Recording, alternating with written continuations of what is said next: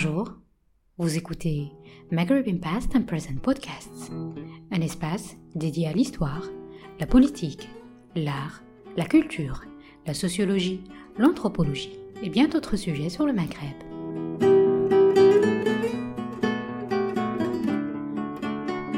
Cet épisode a été enregistré à l'occasion de la journée d'études Réflexion autour des manuscrits maghrébins, qui a eu lieu le 12 février 2020 au Centre d'études maghrébines en Algérie, le CEMA, et s'inscrit dans le cadre du cycle des conférences Langue et société au Maghreb. Nous accueillons pour ce podcast professeur Ouahmi Wildabraham, qualifié professeur des universités par le CNU et habilité 7e section Sciences du langage, fondateur de la revue académique Études et documents berbères, domiciliée à la Maison des sciences de l'homme, Paris Nord qui présente une conférence intitulée À la découverte de copies manuscrites d'une même œuvre, le Kitab Seyyar de Wissiani, un auteur ibadite nord-africain du VIe siècle Hijri, XIIe siècle de notre ère. Dr Karim Moras, maître de conférence à l'université de Rondeux, chercheur associé au CRASC et directeur adjoint du SEMA, a modéré le débat. Je rappelle juste l'intitulé de ta conférence, euh, M. Ibrahim. C'est à la découverte de copies euh, manuscrites d'une même œuvre, le Khitab euh, Seyyar de euh, Wissiani, un auteur ibadite nord-africain du 6e siècle Hijri, 12e siècle de notre ère. Je dirais même à la rencontre de Wissiani. Ce n'était pas prévu à mon programme. à mon programme, je, veux dire, quand je me suis formé. Oui. Moi, je suis linguiste de formation. Je dois vous avouer, j'ai fait beaucoup de linguistique dans ma vie, beaucoup de linguistique. Euh, que ce soit la Chomsky, grammaire générative, le distributionnalisme, le structuralisme, la socio, un tas de choses. Mais dans mes travaux, j'ai pas fait de la linguistique, ça se voyait pas vraiment que je fais de la linguistique. J'ai beaucoup fait de l'interdiscipline. C'est à la fois les sciences sociales, les humanités numériques, vous voyez, de l'histoire, le Moyen Âge et tout ça. Et puis, euh, à, force, quand il était question de faire euh, je veux dire, ce qu'on appelle maintenant le master, avant on parlait de maîtrise, c'est le master 1 actuel, donc euh, à l'époque de maîtrise. J'étais sur une idée de travailler sur Chomsky, la grammaire de Port-Royal, enfin comparer, bon c'était trop théorique. Et puis j'ai dit, je vais faire les études berbères. Les études berbères, qu'est-ce qui m'intéressait? L'histoire, l'histoire de la langue berbère. Après, je tombe sur le Moyen Âge. Et je tombe sur un auteur qui est un, presque un arabisant, un historien, pas plus, hein, qui, a beaucoup travaillé sur les, Ibadites, qui est euh, Tadeusz Lewicki, qui est un, professeur à Cracovie euh, de, à peu près de 1930 jusqu'à 1992, qui a, vécu toute la période, on va dire, à la fois avant la Deuxième Guerre mondiale et la période soviétique. Il était dans la résistance dans la Seconde Guerre mondiale. Lui-même, il était élève euh, d'un grand arabisant aussi polonais, euh, Smorzewski. Et Smorzewski, tout jeune étudiant de Saint-Pétersbourg en 1908, il est venu en Algérie. D'ailleurs, il était suivi par les services de renseignement je veux dire, du gouverneur général, qu'est-ce qui vient, euh, à l'époque, euh, euh, la Pologne n'existait pas, c'était un russe. Qu'est-ce que vient faire ce jeune russe ici chez nous? Surtout, il est parti au Mzab, qu'est-ce qu'il est en train de faire? Qu'est-ce qu'il est en train de faire Et le, ce, cet arabisant, qu'est-ce qu'il fait? Il était passionné sur la littérature ibadite suite aux travaux de Masqueret et puis de Motilinski. À, ce moment-là, il, il s'est fait copier pas mal, pas mal de copies il y a certains aussi originaux, manuscrits tout faits qu'il avait achetés pour alimenter, euh, à la fois sur le plan personnel et alimenter après la bibliothèque universitaire de Lvov. Lvov qui était à l'époque par la suite en Pologne, maintenant qui est devenue euh, une ville ukrainienne qui s'appelle Lviv en ukrainien. Donc Lvov, et euh, Morozovski s'est intéressé beaucoup euh, à la littérature justement historique, tout ce qui relève des sillars et tout ça. Il avait fait un article juste euh, en 1929, euh, ou 1927 ou 1928, je ne me souviens plus. Après lui, il décède en 1929 par, là. Et son jeune élève, Lewiski, il a, disons, il a repris le flambeau. Lui-même, il était venu en Mzab en 1931. Il avait d'ailleurs, il parlait qu'il avait rapporté des manuscrits aussi sur Shmari notamment, et, et, des généalogies, ainsi que des poèmes à contenu religieux berbères très anciens de Gumzab en 1931. Qu'est-ce qu'ils sont devenus dans les archives euh, Parce qu'actuellement, les archives de, euh, comment dire, de Libiski ont été achetées par euh, le Oman, enfin des gens de Oman. Bon, il faut, regarder si on peut trouver traces, ça peut, ça peut être toujours intéressant.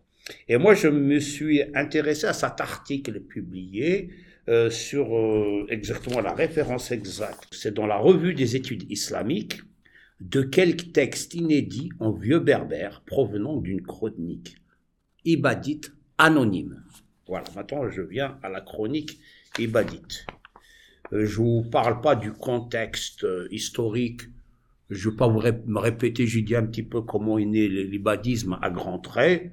Le climat socio-culturel, juste après Tahart, il y a eu un renouveau culturel, que ce soit à Warglad, Ben Nefoussa et tout ça, la période entre le, juste après, euh, post-Fatimide à peu près jusqu'au 12e, au 12e siècle à peu près, de 11e, 12e siècle.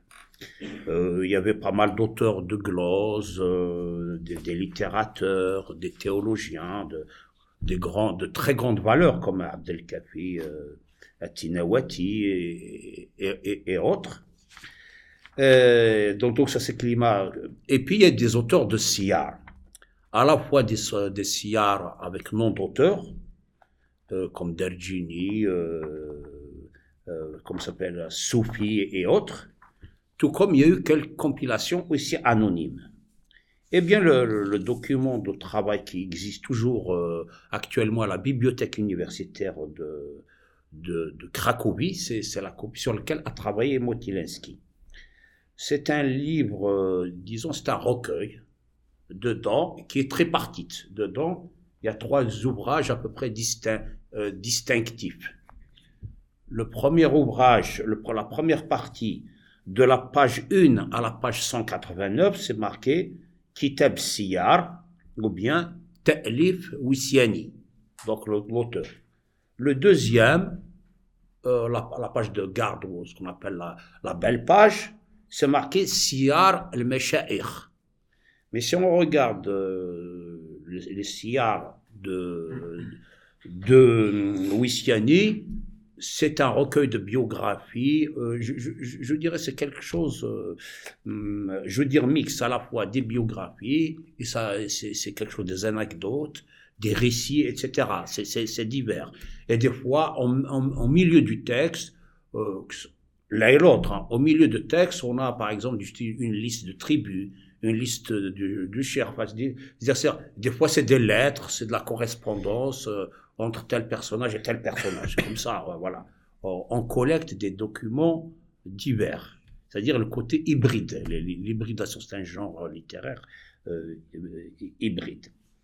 Et puis après, la troisième partie, euh, je veux dire, c'est anonyme exactement, mais quand on regarde bien la troisième partie de ce recueil, en fait, ça correspond à la deuxième partie du, Kitab al-Ima euh, ou Akhbar d'Abu Zakaria. Donc, vous voyez, vous voyez ça, pose un peu problème. Alors, euh, vous verrez pourquoi tout à l'heure. Et puis, pour euh, le Siyar al-Mesha'ir, c'est ce, Siyar al-Mesha'ir qui contient de nombreuses phrases et textes berbères du 11e, 12e siècle. Et certains même remontent à plus, euh, plus anciens que ça, comme par exemple euh, Abou Asman euh, et sa fille, qui remontent à peu près au 8e, 9e siècle, à l'époque de Tahar, justement. je veux dire, si les versions, c'est les choses, les textes eux-mêmes, les, leçons sont exactes. Hein, on va dire, on a quelque chose du berbère au 8e, 9e siècle, avant l'an 1000. Hein disons l'équivalent à l'époque de Charlemagne, par exemple. Bien. Après, le, le euh, il a donné les, phrases en, transcription arabe. Il a donné le contexte un peu dans, l'ouvrage euh, explicatif. Et puis, il donne un peu la traduction en arabe. Après, des fois, le berbère lui-même, c'est pas évident, c'est pas tellement euh, très lisible. André Basset il a utilisé ce texte pour, euh, pour retranscrire certaines phrases avec des points de suspension. Il n'a pas tout compris, c'est difficile, c'est lisible. Bien moi, euh, à cette époque-là, j'ai dit, je vais attaquer pour faire une maîtrise. Il faut que je fasse une lecture, une lecture critique. Et euh, je veux dire que je lis ce texte. Et bien finalement, ça, ça, j'ai mis du temps à le faire. C'est-à-dire chaque matin, je me réveille, je travaille dessus, j'écris, j'avance, etc à la fin, ça a donné un résultat. J'ai pu lire à peu près l'intégralité des 24 textes. D'ailleurs, quelqu'un qui, euh, chaque fois, il parlait de moi à cette époque-là, euh, dans à l'EPHE, c'était Lionel Galland. Voilà, chaque fois, il donne des exemples ça, à l'époque. Et dans ma maîtrise, non seulement j'ai fait une lecture critique de tous ces textes, j'ai fait aussi une grammaire à, travers toutes ces phrases, et puis un lexique, un lexique général. Euh, en général, les maîtrises en France à l'époque, ma maîtrise, ce qu'on appelle euh, euh, l'équivalent de master actuellement, on demande 80 pages. Moi, j'avais à peu près fait un peu plus de 200 pages, 240 pages, parce que c'était le sujet qui m'intéressait beaucoup. J'aimais, j'ai beaucoup aimé, j'ai beaucoup aimé. Donc après, donc j'ai réglé la question. Et après, moi, moi, je me suis basé sur une seule copie et, je dirais même, j'ai fait des interprétations. Je me suis basé sur l'idée que cette copie, les phrases berbères, étaient fautives. Tout, il n'y a pas de manuscrit qui va, tout, va bien. Hein. Il y en a qui sont très excellents. Mais quand on copie de l'autre, un copie, surtout quand, euh, euh, j'imagine, euh, Smur Gerzewski, il s'est adressé à un gars, un, intellectuel, un érudit mozabite, c'est Bouffara, Cheikh Bouffara, c'est lui qui l'a qui a recopié. Bon, je dirais, il y a la question aussi, c'est presque la question de temps. Il doit lui rendre la copie à lui vendre euh, en un temps record, parce que ce mon il doit repartir chez lui. Donc euh, voilà, on, va, on va vite, on va vite. Il y a, il y a la question aussi donc de, de contraintes de temps. Je suis parti. Et après, j'ai fouillé les archives d'Aix-en-Provence où j'ai trouvé des bribes de Motelinski, parce que lui aussi, il, avait traité la question sur le nom de Dieu, nom de Dieu chez les Ibadites au Moyen Âge, pour dire euh, Dieu, on l'appelait au Moyen Âge Yush, ou bien les Berwatois Akouch, etc. Donc, euh, et ce il s'est basé sur le même texte que Lewinski. D'ailleurs, Lewinski savait pas que les deux, il Motelinski avait travaillé sur le même texte euh, que lui. Et, et là, j'ai retrouvé dans nos archives certains extraits et qui correspondaient aux phrases berbères, etc. Eh bien, quand j'ai comparé avec mes, mes intuitions, ce que j'ai corrigé, dans la copie de Motelinski, je trouvais exactement ce que j'avais prédit. J'avais fait des prédictions. Euh, voilà, donc ça m'a donné rien.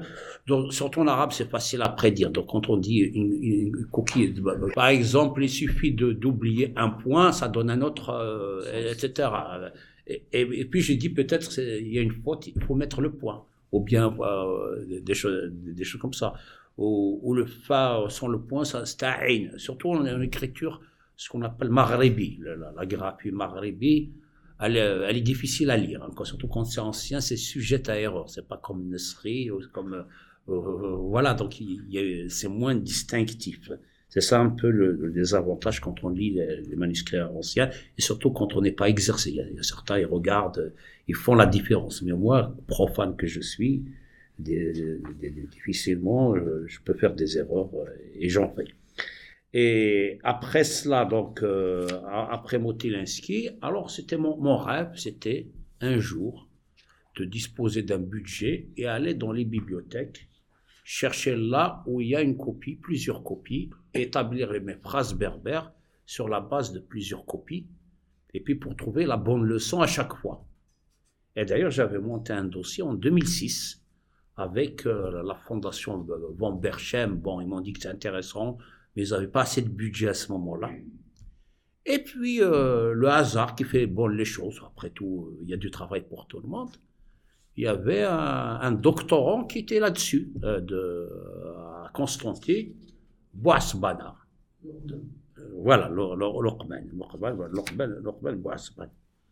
Eh bien, lui-même, il, a il établi le texte sur les, copies. Bon, je veux dire, on peut, il n'est pas sujet, euh, il est pas, je, veux dire, on peut pas le dispenser de toute critique. Mais néanmoins, il a fait un travail qu'on ne peut que saluer.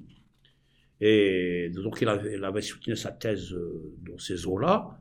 Et puis, dans le roman, il a publié, justement, Wissiani, euh, en établissant lui-même, bon, la méthode, c'est difficile de, le suivre, bon, mais néanmoins, bon, il, est parti aux meilleures copies.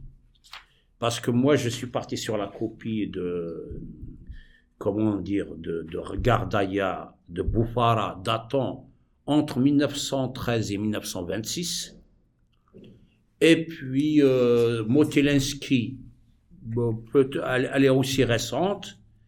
Et puis celle de Motelensky, celle de Bouffara, qui remonte à une copie de, je crois, de Gardaya qui remonte au XVIe siècle. Et ça, ça a été identifié. Boisbana a fait, a, fait, a fait le travail, il fait le correctement. Euh, moi, je suis parti sur. Euh, après, j'ai fait des travaux à peu près à la même époque, vers 2006, ignorant encore le travail de Boisbana, où Motilensky plus, euh, je veux dire, la copie de, de Cracovie en seconde main, hein, parce que je voulais aller à, en Pologne, je n'ai jamais réussi à aller en Pologne. Hein. Donc euh, voilà, donc à ce moment-là. Et puis euh, plus euh, la copie, enfin celle, la copie que mentionne Nami à Djerba, ça fait une troisième. Et puis un certain Zerloul, un certain Zerloul, un Égyptien qui avait publié au Congrès international de, de 79 à Tunis, le Congrès méditerranéen, le troisième Congrès méditerranéen. Euh, ah bah, avec Malte, le, fameux congrès qui ont eu lieu dans les années 70, ah là où il, a, où il a publié, où il a parlé de cette euh, copie, euh, un article justement parlant de, de Siyar el-Masha'ir qu'il a trouvé à Alexandrie en Égypte. Ce qui veut dire quoi, moi, à, cette époque-là, moi, moi-même, j'avais repéré au moins quatre formes de copies. Et quand Bois Bana a fait le travail, on en était vraiment euh, à peu près bon, une douzaine ou une quinzaine, que lui-même, euh, la première page et la dernière page, on l'a donné un facsimilé, euh, enfin, en photocopie à chaque fois. Après, il a établi un texte en comparant les unes aux autres. bon, il a fait sa, on va dire, il a fait sa, sa grammaire des fautes, la, grammaire des fautes. Et puis après, après cela, moi j'avais exposé euh, des choses euh, à Cambridge, en 2014, et j'avais rencontré un jeune Américain qui est euh, Paul M. Love, Et, voilà, junior, qui est déjà passé ici. Il, est passé aussi. Voilà, Paul Love lui-même, il s'intéressait un peu à ça. D'ailleurs, je lui avais passé à l'époque mon article. Il m'a dit que c'est très, c'est très intéressant, c'est, c'est convaincant ce que la problématique que, que j'avais, j'avais posée. Et lui-même, bon, il a eu les moyens, les bourses nécessaires, euh, et c'est tout son mérite. Il a été même, euh, que ce soit à Lvov, que ce soit à Cracovie, à Djerba, à aussi. À voilà, Omzab, il a été partout. Et puis, il a, a, réussi même à trouver tous les manuscrits que qui ont été vendus à Paris au début du siècle, du XXe siècle, euh, à, l'université de Columbia. Moi, j'ai repéré dans un livre sur, euh, sur le, le Mzab, je ne sais plus quel, quel, auteur qui, avait fait, où il disait que la bibliothèque de Motelensky a été achetée par une université nord-américaine. Et puis il y avait euh, Ben Moussa Frar qui a écrit dans sa tête, mais quelle université? Point d'interrogation. Et eh bien finalement, bah, euh, il, a, trouvé la, la, trace. Euh, Paul, Paul bah, on va dire bravo. Et puis maintenant, on, peut passer le nombre de manuscrits de Motilens, pas de, de Wissiani, on, passe à, euh, que, dire, à plus, à plus, de 20, 20 ou, 25. Lui, il n'a pas travaillé sur Wissiani, il a travaillé sur Abu Zakaria. Mais Abu Zakaria et Wissiani, ce qu'ils ont de commun, parce que je vais le dire après, euh, il y a la deuxième partie. D'un côté, c'est la partie anonyme troisième. D'un autre côté, euh, euh pour Bouzekaria, c'est la deuxième. deuxième donc, Et puis moi, moi-même, de fil en aiguille, je disais entre, mais comment se fait-il que les deux, les, les, trois, on les met ensemble, euh, sinon rien, ils n'ont pas, ils n'ont pas le même auteur. Mais c'est que le, problème, c'est que dès la première page, on a Elif Wissieni. C'est-à-dire, c'est la page de garde pour l'ensemble du recueil, et non pas d'une première partie. C'est ça que moi, peut-être, à mon, mon humble avis, ce qu'a mal interprété euh, les, les whisky. Et quand j'ai regardé le catalogue de Nemi, euh, tous les, euh, tous les manuscrits qu'il avait publiés, c'est la revue d'études sémitiques, c'est ça, en 1970, à Amar Nemi. Et puis il donne le sommaire de Wissiani. Pour lui, trouve deux tomes, tome 1, tome 2. Tome 1, c'est effectivement, c'est le, kitab, le, premier de Wissiani, et le tome 2, c'est Siar al-Masha'ir. Il n'est pas anonyme finalement, c'est un deuxième. Mais il n'y a pas 33. Et puis, quand il y a eu la thèse euh, de, de, euh, de je crois que c'est ça, oui, c'est le, enfin, le, le, professeur là, de Tübingen, qui, qui, qui a fait un. Voilà, c'est celui-là, voilà, voilà. Donc, eh ben lui, il parlait de, cet ouvrage de Cracovie, il l'appelait Wissiani 1, Wissiani 2, Wissiani 3. Bah, je dis, il confirme mes hypothèses. Voilà, donc, euh, donc moi-même, euh, et d'ailleurs, c'est ce que j'avais écrit comme article euh, pour cette problématique dans la revue Études et documents berbères, numéro, je sais plus quoi, 29-30, dans, l'hommage à Pierre en crevé, donc le, le volume spécial, c'est là-dedans je dirais, je, la communauté savante sur les Ibadites, personne m'a dit que je me suis trompé, etc. D'ailleurs, Weisstock, je lui avais envoyé, je l'avais pas, je l'avais, j'ai cherché même sur Internet son téléphone, je l'ai même appelé, hein. J'ai pu discuter avec lui, je lui ai envoyé, m'a écrit, m'a dit qu'il est d'accord avec moi, euh, et puis personne, j'ai pas eu de réaction hostile, hein, sur, ce que j'ai écrit. Mais il y a certains, après, ils se disputent, ils disent non, on ne doit pas parler de troisième partie, ça appartient à Abou Zakaria, etc. Mais quand on revient à Abou Zakaria, c'est que quand Masqueret a publié Abou Zakaria, il a publié la première partie, il n'y avait pas de deuxième partie. Euh, c'est-à-dire, il y a d'autres, par la suite, ils disaient c'est incomplet. Et, et puis, quoi, quoi d'autre? Et puis, il y a Ismail al-Arabi qui, qui dit il a un ouvrage, euh, Siar al-Masha'ir, etc., où il parlait, je crois qu'il parlait même de Wissiani. Eh ben c'est la deuxième partie, euh, etc. Donc voilà qu'on pourrait dire que c'est assez troublant, là. La question reste ouverte. Non, ce que j'ai envie de souligner quand on parle de, manuscrits, la question d'auteur, d'attribution, c'est toujours problématique. Tout comme c'est problématique qui dit copie manuscrit dit variante obligatoire. On ne peut pas faire l'impasse sur les variantes. Donc ça c'est important, c'est deux choses, euh, les deux choses, les deux aspects importants. Maintenant je vais m'arrêter là, c'est pour ça que je parlais de mi-temps. Maintenant je vais passer à l'exercice pratique. Je ne vais pas vous parler que de copie manuscrite et, tout le reste, cette problématique est intéressante en elle-même.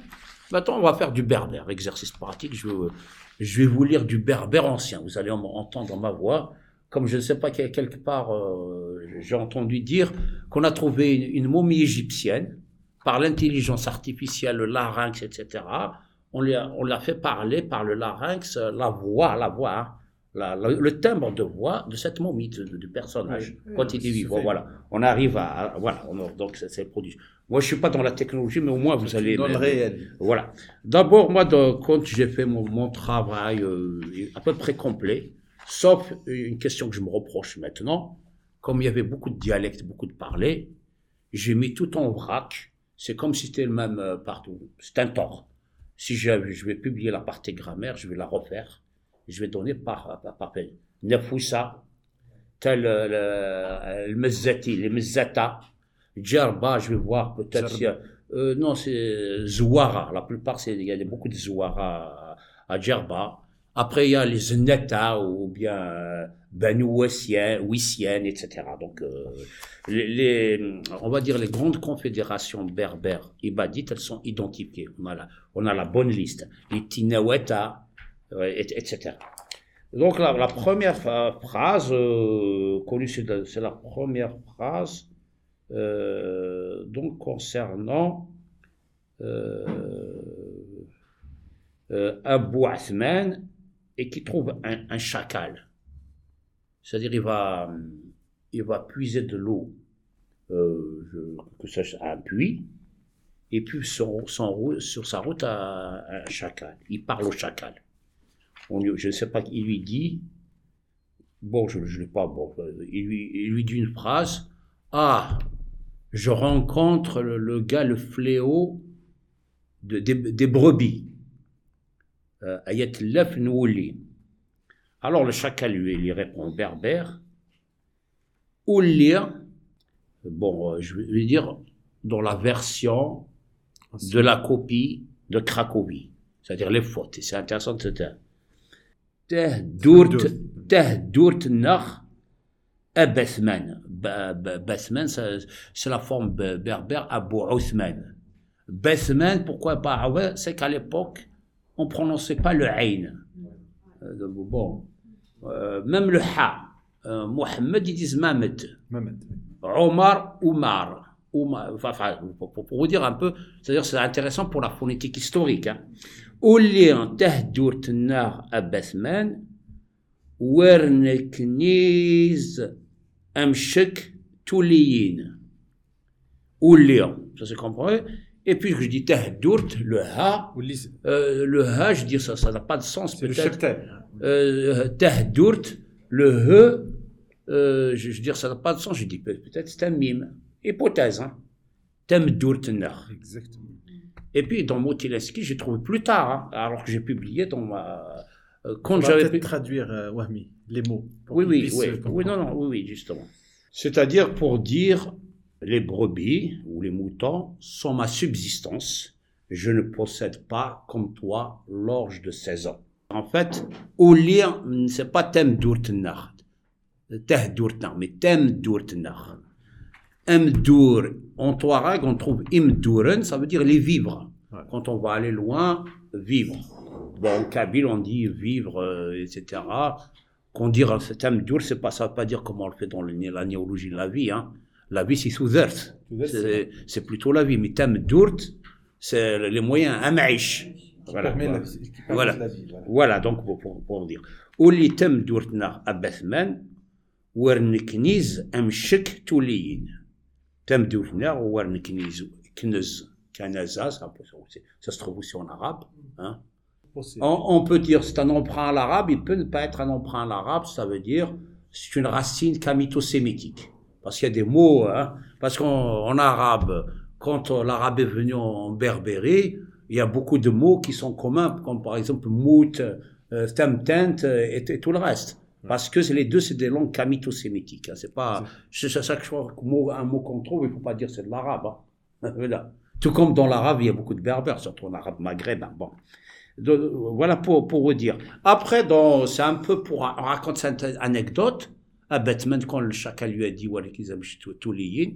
ça lui a donné à réfléchir. Il voit tout comme c'est quelqu'un de très riche. Il a toutes ses provisions, il les a distribuées aux pauvres. C'est-à-dire, c'est-à-dire, c'est des textes, enfin, c'est agiographique, c'est, c'est d'édification. C'est rare euh, d'entendre du berbère ancien, hein. mais c'est un dans le langage. C'est des mots qu'on utilise jusqu'à aujourd'hui. Oui, bien sûr, évidemment, mais bon, dans le langage de, de plutôt des mzeta. Alors, il y avait un, un, grand chir de Djerba au XIIe siècle, toujours de, dans Wissiani, ou plutôt, plutôt dans la deuxième partie, où il parlait des attributs de Dieu. C'est comme Rahim, etc. Je croyais quelque chose comme 99 attributs. Hein. Donc l'attribut de Dieu, sa mère, euh, et puis il voit, c'est bon. Et bon, berbère, il seul, il zar, il der. Donc voilà. Voilà un peu. Et je termine sur ça. Je termine sur ça pour dire un peu le. Merci, professeur euh, Ibrahim.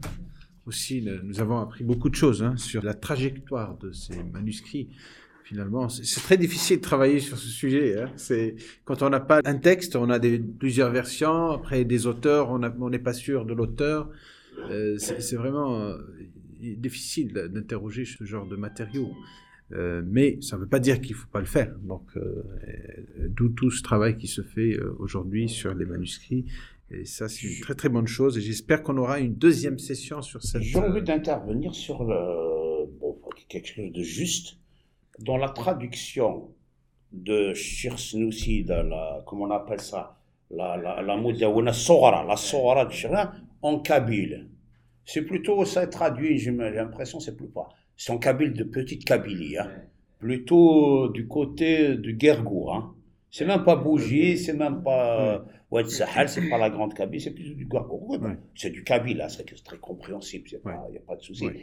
Euh, là-dedans, et pourquoi les, tous, les termes correspondant à des concepts religieux sont en arabe? Eh ben, C'est parce que c'est cela qu'on utilise déjà dans la zaouia, dans la mosquée et tout ça. Mais par contre, chez les ibadites, surtout à Djerba, dans la Moudawana Boudabouranim, on est surpris de, d'un vocabulaire très riche en berbère ancien. Je veux dire, des, même des concepts pour, par, par exemple, pour parler de la doctrine ta doctrine, c'est par exemple, on va dire, notre doctrine est unique. Il va, dire Ajamor Nar Ajamor Ijen. Notre Ajamor. Oui, des, des, trucs. Euh, je, veux dire, on est surpris. Il y a beaucoup de concepts, enfin, beaucoup de mots abstraits de, du, vocabulaire religieux entièrement en berbère. D'où l'intérêt d'explorer en profondeur ce, voilà, donc après il y a des hypothèses à faire, hein, je, je, veux dire, hein je veux dire, pour la linguistique historique, est-ce que peut-être la religion aussi, elle est très forte en berbère? C'est possible. Parce qu'il y avait pas, mal de choses avant, autrefois. au moins, on est bien documenté sur le monde des badites. Peut-être chez les autres aussi, hein, ça doit être euh, bah, quelque chose de similaire. Euh, dès le départ, il y avait pas mal de aqidah écrites directement en berbère. On a parlé d'Abou par ici, euh, et puis la fameuse Aqidah de Naboussa, traduite plus tard en arabe. À l'origine, c'est en berbère, et tous les mots abstraits, c'est-à-dire tout un appareil conceptuel en berbère. Ça, il faut le savoir. Hein. Je ne sais pas dire c'est pas pour s'enorgueillir ou bien faire de la nostalgie, c'est pas, pas ça le problème. mais, c'est de l'histoire, c'est des éditions sociales, oui. Oui, je, pense, euh, par le passé, il n'y avait pas tous ces enjeux actuels que nous avons sur les langues, les, regards politiques, etc. Le contact euh, les gens sont pragmatiques. Voilà, sport pragmatique, exactement. Donc c'est, euh, on doit les copier parce qu'il faut, il faut voir la langue comme une langue, pas comme autre chose. Très bien.